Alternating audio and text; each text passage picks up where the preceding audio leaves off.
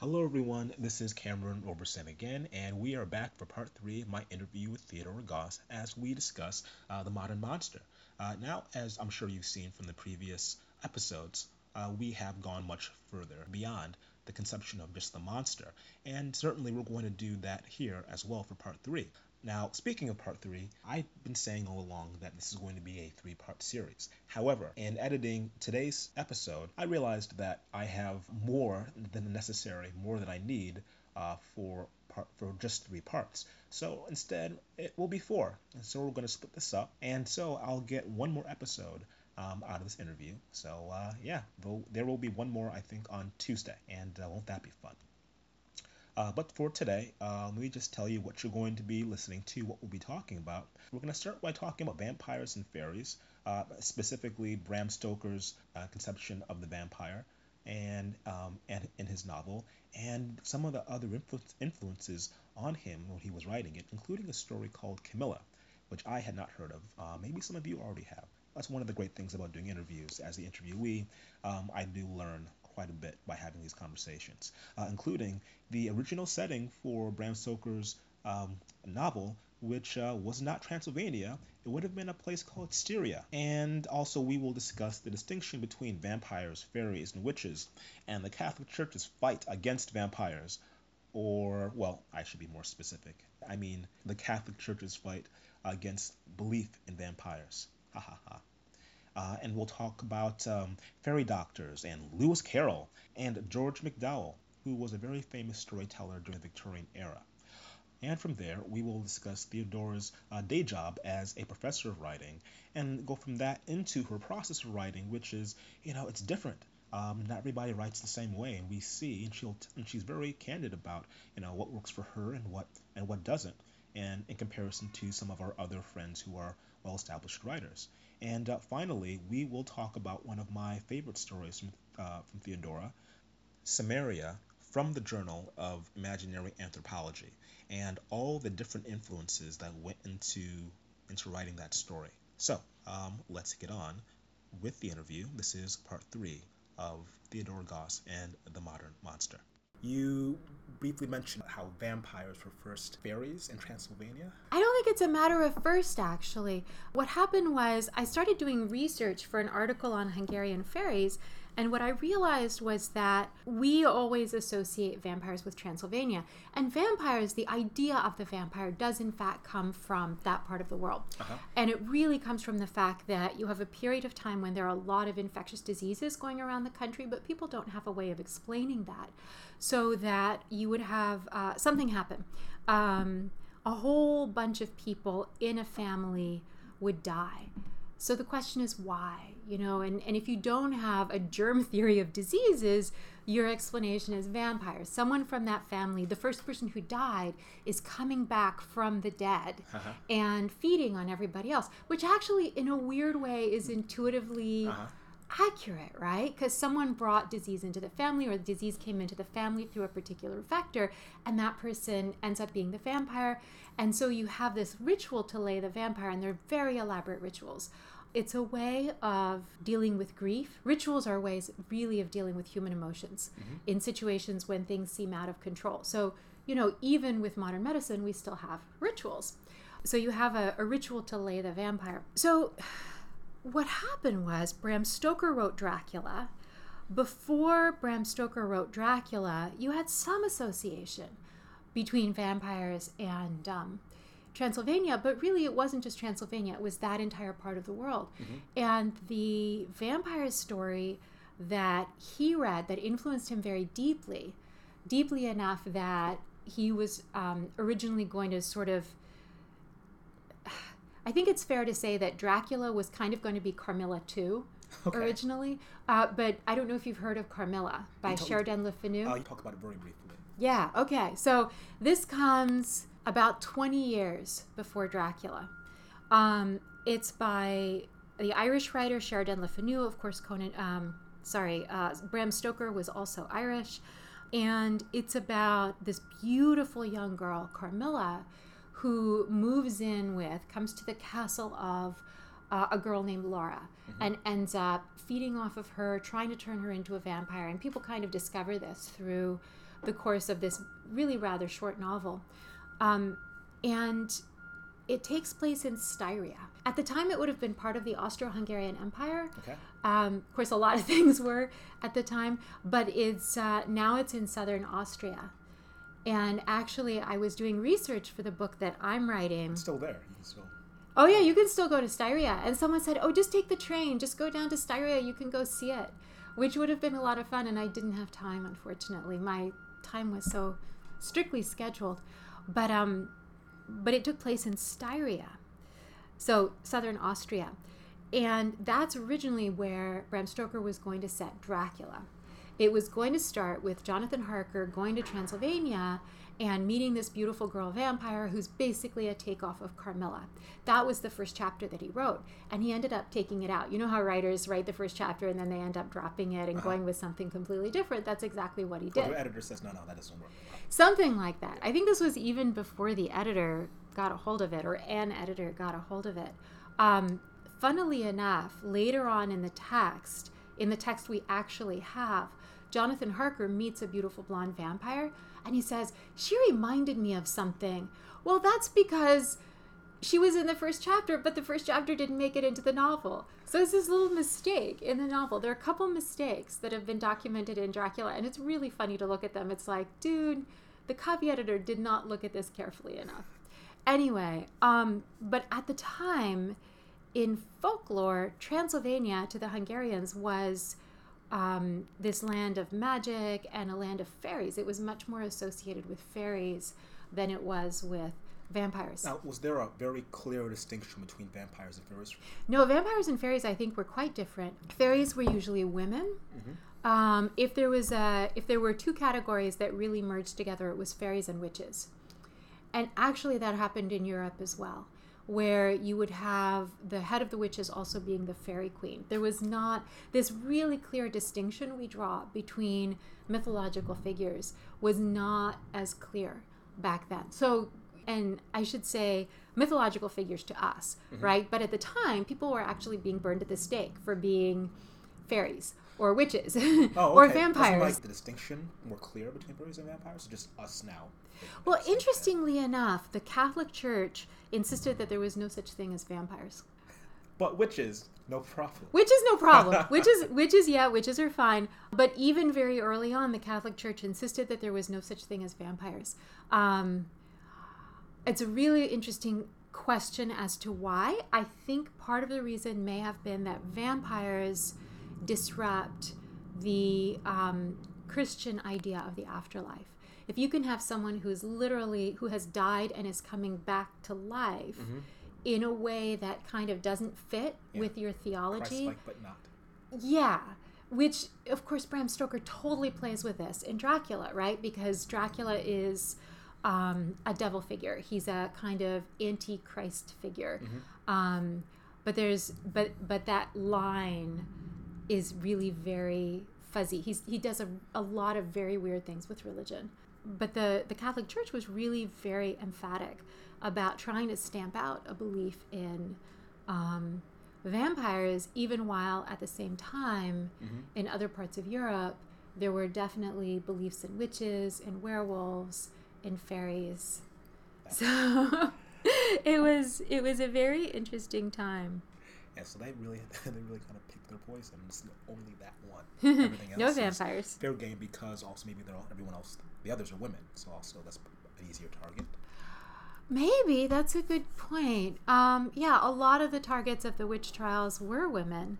Um, I think they were just a lot easier to explain in terms of the church's theology. I mean, they sold their souls to the devil, and so it made it made sense, right? Within within the Christian worldview that was prevalent at the time, witches fit and vampires were uneasy. There was this were an uneasy fit. There was this notion almost that belief in vampires was competing with um, the prevalent theology.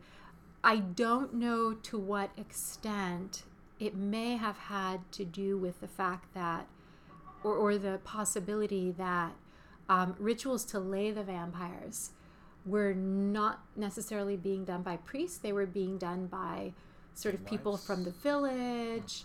I don't know. That's it's. I, I haven't That's done place- research into that. place for more research. But you know, the same thing happened with fairies, where you would have fairy doctors, and they'd be there for um, if something was happening, and you believe that your wife had been stolen into the fairy hill, and the woman left behind wasn't really your wife. The fairy doctor would try to cure her, and this actually it led to really horrific things. There was a um, case in the 19th century, really fairly late, that was brought to the court. Um, and this is where? Ireland. Okay. And it was a husband who had, f- it- from our perspective, behaved very abusively toward his wife. And he was brought to court for this, for cruelty. And he said, No, I just, this isn't even my wife. My wife was taken into the fairy hill. And look, here's my legitimate fairy doctor. He told me this. And he said that if we did all these things like tie her to her bed and starve her and things like that, we would make the real wife come back out of the fairy hill. This is obviously not my wife. So, you know, these things happen. Who knows what they were about? Um, there was um, some mistreatment of children that parents believe to be changelings, for example. So, those sorts of things are documented. Oh, what a what a horrible time to be alive. Well, you And know, the poor. thing is, every. know anything. Yes. Um, on the one hand, every time is a horrible time to be alive. Um, I guess it depends where you are. I would not want to be born any time before 1980 in the New York State area. Yeah, I mean, we can all sort of look back at our lives and go, okay, 100 years ago, what would I have died from? Hmm. Right? Like measles, potentially, or rubella, or whatever. But it's definitely got a lot more problems than our time. We hope. I mean, we have different problems. We have global warming, but we don't have people being tortured because other people think they're fairies Yeah, I feel like or if we- vampires. if we had both of those things at the same time, I'm not sure where I where I'd want to go. Where to go? Yes.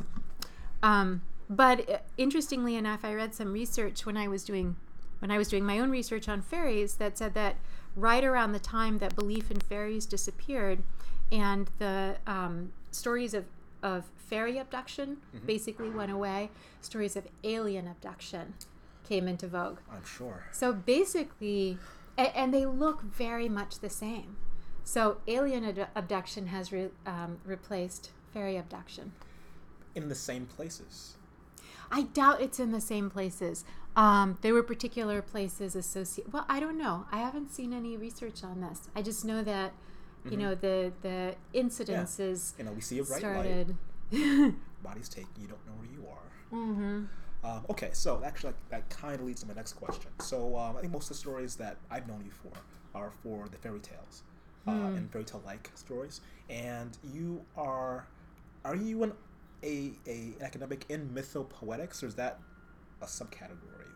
You were an editor for, uh, it was like a mythopoetic um, magazine, or Oh, um, I was the folk roots editor for Realms of Fantasy. Is that Okay. what you mean? I think so. I, I've heard that term that was used a couple times, mythopoetic. I- Mythopoetic. Mm, it's a really broad term. Realms of Fantasy was a wonderful fantasy magazine that was going very strong at the time that I started to write. And I was very, very lucky to become the folk roots editor, taking over from Terri Windling. Um, so I got to write these wonderful articles on uh, vampires and monsters and fairies and Narnia, the mythology of Narnia, and the femme fatale, um, which was a lot of fun. And I was very, very sad when it went out of business, unfortunately, right around the time that a lot of magazines, print magazines, were folding. Yeah. I think people categorize my writing a lot more than I categorize my writing because I sort of feel like I write a lot of different things and I actually try to write a lot of different things. Um, I write poetry, I write essays, I write academic papers, I write um, books now, I write stories, um, and a lot of them have been fairy tales, partly because people ask me to write fairy tales Right. while I was at ReaderCon, I said to an editor, everyone keeps asking me to write fairy tales. I can write other things. And I said, for example, you did an H.P. Lovecraft anthology. I can do that. I read almost every H.P. Lovecraft. I could totally give you like feminist, revisionary Lovecraft stuff, you know? And she was really startled. I was like, no, I read this stuff in college. Um, but uh, I'm actually writing for that editor now a Mm-hmm. story on Alice in Wonderland. Okay. So Oh, that's what all the books. Oh, that's what my research yeah. books here. Yeah, you guys can't see. for. We're um, oh, we changed we changed locations, everyone. Uh, magically. But yeah, she had about she has about three or four books, including a book of, a book of photography, uh, or Yeah. photos of of um, him and his family. So we're looking at a book titled Beyond Beyond the Looking Glass. Yeah, let me. Beyond the Looking Glass Reflections of Alice and Her Family. Here we go. This one Um, is Lewis Carroll, photographer. So this is. It's a book of his photographs. Um, and it's all sorts of people, famous people like George MacDonald and uh, uh, Alfred Lord Tennyson, Mm-hmm. but also um, pictures of family members, pictures of girls. He took a lot of pictures of young girls, um, some of them controversial. The ones in this book are not particularly controversial, but they do include Alice Liddell. And my um, story actually doesn't focus on Alice herself very much. It focuses on another girl who was a friend of his named Lily MacDonald, who was the favorite daughter of George MacDonald, the great fairy tale teller and, and storyteller from the Victorian era. And um, Carroll knew her, or Dodgson. Um, I mean, in his real persona, not his pseudonym, um, but he knew her and would take her to the theater and was a good friend of hers. Um, so I wanted to write a story that sort of incorporated her. Um, but the what I teach uh, is sort of all over the place um, because really what I am primarily is a teacher of writing. So this semester I'll be teaching a class on fairy tales, which is something that I've done for a while, and also be teaching a class on writing fantasy called Writing the Fantastic uh, for undergraduates. And I've taught this for graduate students, and now I'll actually be teaching it for like freshmen, sophomores. And then next semester, I'm teaching a class on monsters. fun. Yeah, it should be fun. it's the modern monster, and um, it's really on that time period at the end of the 19th century, beginning of the 20th century, when our conception of the monster changed. And I want to talk about why that happened. Yeah, this is basically taking your research and your PhD and just pointing it at undergrads. Uh, so so Pointing it at, yeah, undergrads. That sounds like I'm attacking them or something. well, they signed up for the course, so yeah, that's true. Um, so just really quick before I go on, I want there's more questions I had here, but so you say you're going to teach a class, two classes, one on specifically fairy tales, one on teaching writing the fantastic. Yeah. Um, is the difference between the two might have to do more with the background research, or is that a different process in writing? You think? It's going to be different process in writing. Um, the one called Writing the Fantastic is an experimental class, and I want to see to what extent I can merge academic writing and creative writing. So, uh, for writing fairy tales, they're writing more about fairy tales, even though they will have to write their own fairy tale. But it's more academic writing. It's like 70% academic writing. Uh-huh. For writing the fantastic, I want it to be more 50 50. So each week, we're going to talk about some aspect of story, like the setting and character and dialogue. And they're going to have writing exercises having to do with those sorts of things. So it's almost going to be like a hybrid literature creative writing class. Nice. You should be podcasting this. it would be fun. I, you know, someday, if this class works out, I would love to write it up as a small book Mhm. called Writing the Fantastic. I think that would be a lot of fun to do. and a lot of fun to read. I know that you know for for my writers, our writers, we always we have a um we have a book club as well. Uh-huh. Usually is about the the novels. It would be great to actually take a step back and look at the academic side. So that actually would actually function to make us as better writers rather than just writing a review of someone else's work, which is also helpful. But I think that's actually that's absolutely true, and it's something that we do also in the MFA program I teach at, which is um, or teach in, which is the Stonecoast MFA program. Um, it's a low residency program, and during the semester we have um, students writing. So they're sending me packets of their writing, which I'm looking at and commenting on, but they're also reading and they're sending in. Um, not evaluations. I'm trying to think of the right word. critique isn't the right word. It's not quite. We call them annotations, um, but really what they're doing is saying, "Here's here here are the two books I read this month, and here's how I think they work as a writer." Um, here, what I think are what I think the issues are. Here's what I'm taking away from these, these books. Here's what I'm learning from them from a craft perspective. Oh, I like that. Which is really helpful. And they do at least read at least two books a month and sort of deconstruct them. On the similar topics or just whatever they want within the genre?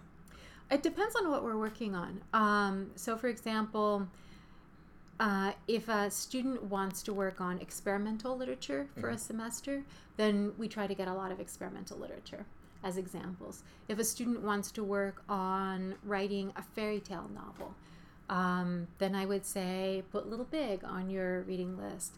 Put Lud-in-the-Mist on your reading list. Put Jonathan Strange and Mr. Norrell on your reading list. These are uh, how other people have done fairy tale novels. So mm-hmm. let's make sure that yours is really you. Let's make sure you're learning from what they're doing. Um, yeah, the, I, I did a really, really fun semester with a student once who wanted to focus in humor in um, fiction. And he wrote humorous stories. And so he was reading Douglas Adams and Jasper Fforde, that sort of thing, which was a lot of fun. That's, that's also fun for you because you don't know what you're going to get when these yeah. are coming in. Well, this is why I love teaching because I swear I learn more from teaching than you know than I teach the students because I never know what they're going to give me. No, no. I work with elementary school students. The same thing. Like, mm-hmm. uh, I just we just I, for the first time ever was able to teach science fiction and fantasy at the end of the year because all the all the testing was done and their ideas and their, their stories were, were incredible. Like one child said that she's going to write a science fiction uh, alien story where the aliens, rather sorry, hum, uh, humans have, uh, have um, colonized another planet. They realize that in the Fox record there are intelligent aliens, so now it becomes a time travel story to go back and figure out what happened to them, see if it has any kind of impact on them. This is a fifth grader. Whoa! Yeah. I'm not surprised though because my daughter is 12 and she's a writer and she writes these really elaborate stories and she illustrates them and she's actually her drawing is really good because she's learned a lot from watching anime. Has she tried uh, submitting to Stone uh, Stone Soup? Not yet. Um, she is still in that stage where she's like, I don't even want to show it to anybody, which is fine. But yeah. she's one of these super articulate 12 year olds who is right now reading The Lord of the Rings. So. Started me young. Okay. I know, nice and nerdy. Uh, that's how we like them. Um, so get used to the nerdness, like in being a goldfish in water, nerdy water. Right, exactly. Okay, so um, well, one of the reasons I want to talk about that, the mythic poetic tradition, is because yeah. um, the story, um, one of my favorite stories from you, uh, Cimmeria. Mm-hmm. Uh, this is, I'm not sure where, where, where to put it at all. Because as we were talking last time uh, about monsters, I'm thinking about the twin. I wonder, does she fall into the monster category uh, for because uh, definitely that's not it's not uh, gothic tradition it's just something completely different but is she the monster? What what is she in the story? I mean it is part of the gothic tradition actually. Um, it's the tradition of the double. Okay. And so the story is influenced in part by a whole line of stories that are um, uh, i would definitely take it back to um, edgar allan poe's william wilson. Okay. And then you have dr jekyll and mr hyde which is also a double story. You have um, Hans Christian Andersen, even before William Wilson, I believe. I don't know the relative story? dates. Um, yeah, it's called The Shadow. Hans Christian Andersen had a fairy tale called The Shadow of a man who loses his shadow. His shadow goes off in the world and mm-hmm. does all sorts of other things and then comes back. And then there's an Oscar Wilde fairy tale called The Fisherman and His Soul and um, the fisherman also loses his shadow, which is his soul. So this notion of the double is it's part of the fairy tale tradition, but really more where fairy tale touches gothic. It's okay. it's part of the gothic tradition more than anything else, I would say. So I wouldn't say she's a monster. I would say that she's a double, and a double is something slightly different, unless you're in Jekyll and Hyde territory, and there the double is in fact the double does become the monster. So there's a lot that went into that story. Yeah, there was a lot. I mean, this is your first time going into, I guess, Middle Eastern, um, you say it, aesthetic? Eastern European. It's still Eastern European. Um, yeah, because, eh, well, it's it's a lot of things mixed together.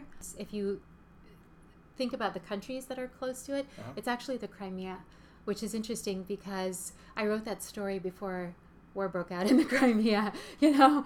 Um, but um, it's if you look at where I come from, which is Hungary.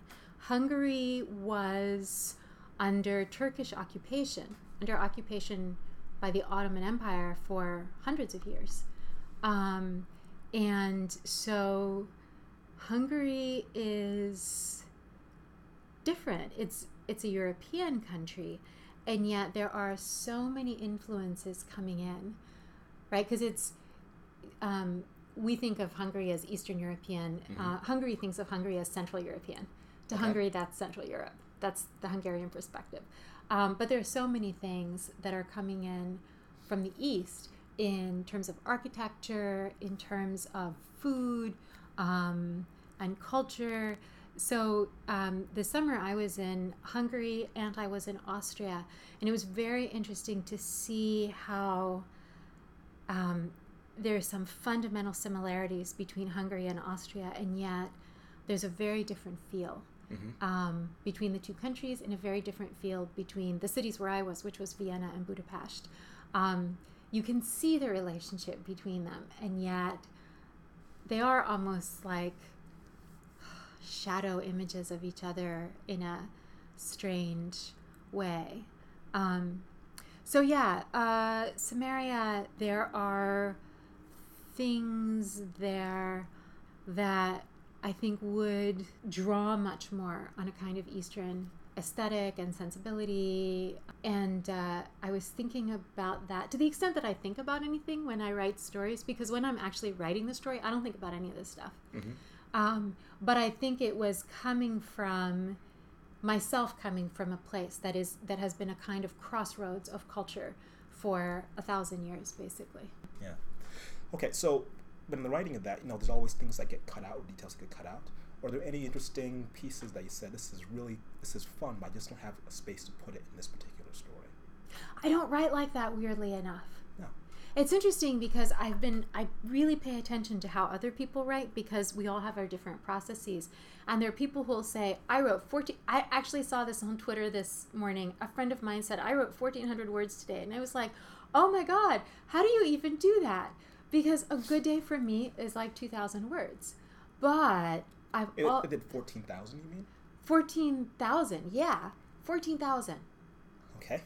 I was like, whoa, I would die. I think that's the the, the uh, NaNoWriMo method. A- and I can't do that. But I've also heard people who write a lot of words talk about revising intensively, intensively, intensively. Mm-hmm. Um, I'm sort of the opposite. I tend to underwrite. So if I write a story, it'll start, you know, 5,000 words and then it'll end up being 7,000 because I'll realize all the places where I haven't put in all the things I needed to put in. Um, I don't usually end up cutting anything. Like uh, the novel that is coming out next summer, when I first gave it to my editor, she said, Oh, I really like this. This is great. Now, can you actually have the characters having emotions? and I was like, Oh, yeah, okay, that. Because um, I'd gotten the dialogue, I'd gotten the plot, but I hadn't necessarily gotten you into their heads. Mm-hmm. Um, and so that's my challenge as a writer. Um, that I, I tend to write tight and then it the story needs to be loosened and it needs more space to breathe and it needs to be lengthened usually. Um, so it's the other i sort of do the other way around. That's interesting. I'm glad, I'm glad to hear someone else someone does that because you know there's always the the, the pressure to continue to write or rather to write every day and then to I know at least for me seven thousand a seven thousand word story that's on the that's on the low end for me to try to try to cut it down. Interesting. Yeah. For me it depends. Um, the story I'm writing now is about 4,000 words now. I don't think it's going to be more than another thousand words. So it'll be a pretty short one, like four, four to 5,000 words.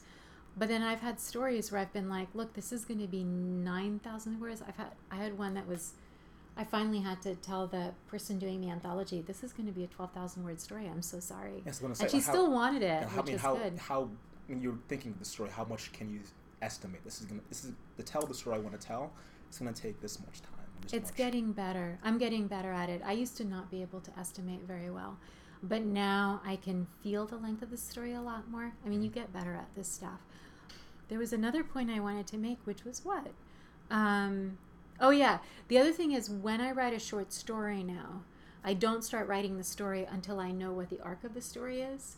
So um, the one I'm doing right now was more difficult because it's really experimental and sort of metafictional, and I didn't know the ending before as I was starting it. I wasn't sure, but which made me very uncomfortable, by the way. But for Cimmeria, I knew there were a couple things I knew when I started it. I knew the arc of the story, so I knew what was going to happen, mm-hmm. and I knew the whole arc, so I could visualize the structure, and then I could build on top of that. Are you outlining as you go? Is just through your day? Not for a short story. Just thinking it over.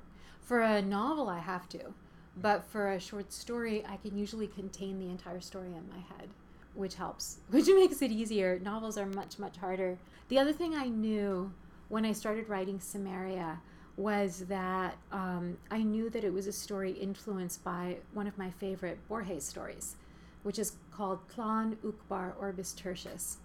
I don't know if you've read it. Nope. Okay. Borges is one of my favorite writers, which you can kind of tell if you read my stories. But Tlön is about, uh, it's a Borges story about um, an imaginary world that people have made up and it starts invading the real world. And it's a it's a story on the nature of reality mm-hmm. um, which i love. And i thought you know i want to write about that but i want to put in all of this other stuff that we think about nowadays which are i want to think about colonialism i want to think about gender i want to think about relationships i want to think about um, the the American perspective versus the foreign perspective or the um, the perspective of this other country. Um, so I, I, wrote in my notes that um, this is it's a story that itself should function if you hopefully should function like a shadow in that they're like two stories. Okay. And you can look at it from one perspective, from a very American perspective, and say, oh, it's about some graduate students that make up this place that becomes real. Mm-hmm. And then you should be able to look at it from the other perspective, which is here's a country that these, you know, this obnoxious group of American graduate students thought they made up that has actually been there for a or, thousand or, years, the way that you know, Americans sometimes think they created the rest I mean, of the I mean, world. It, I mean, it's funny. I mean, you, it, as I'm as I'm reading it, I got to the you get to the point where you can't tell. So mentally, I'm flipping back and forth. It's like one of those pictures. Once you see the double picture, you can't unsee both of them at the same time. Yeah, like so, who's the real woman? Yes, who's the real woman? The old woman or the young woman? Is there? Uh, or uh, from in the picture. Uh, in the picture, and in the story, is it? Um, I've forgotten what I named her. Um, but the the woman who's the central character and mm-hmm. her shadow is she the shadow? Who's the shadow? Who's real? Yeah. What really happened? And what, yeah. what, what determines who's real? Basically who the one who gets to act in the world? Yeah. Uh, i really i really like that story. That and that is the end of um, part three of my interview with Theodora Goss. Uh, as you can see from the from the end of, the, of today's interview, there is more to come. So please stick around for part four, which I I promise will be uh, the the finale episode. Um, so, in the meantime, uh, please do go out and buy Theodora's book, The Strange Case of the Alchemist's Daughter. And uh, if you are writers, uh, then look for us at ReaderCon because we will definitely be there. The Brooklyn Speculative Fiction writers uh, are going to be launching the Kickstarter for our second season of our podcast, uh, The Kaleidocast. You can find the Kaleidocast uh, on SoundCloud, on iTunes, and also the website kaleidocast.nyc. That's K A L E I D O C A S T dot NYC. And follow us on Twitter. Thank you.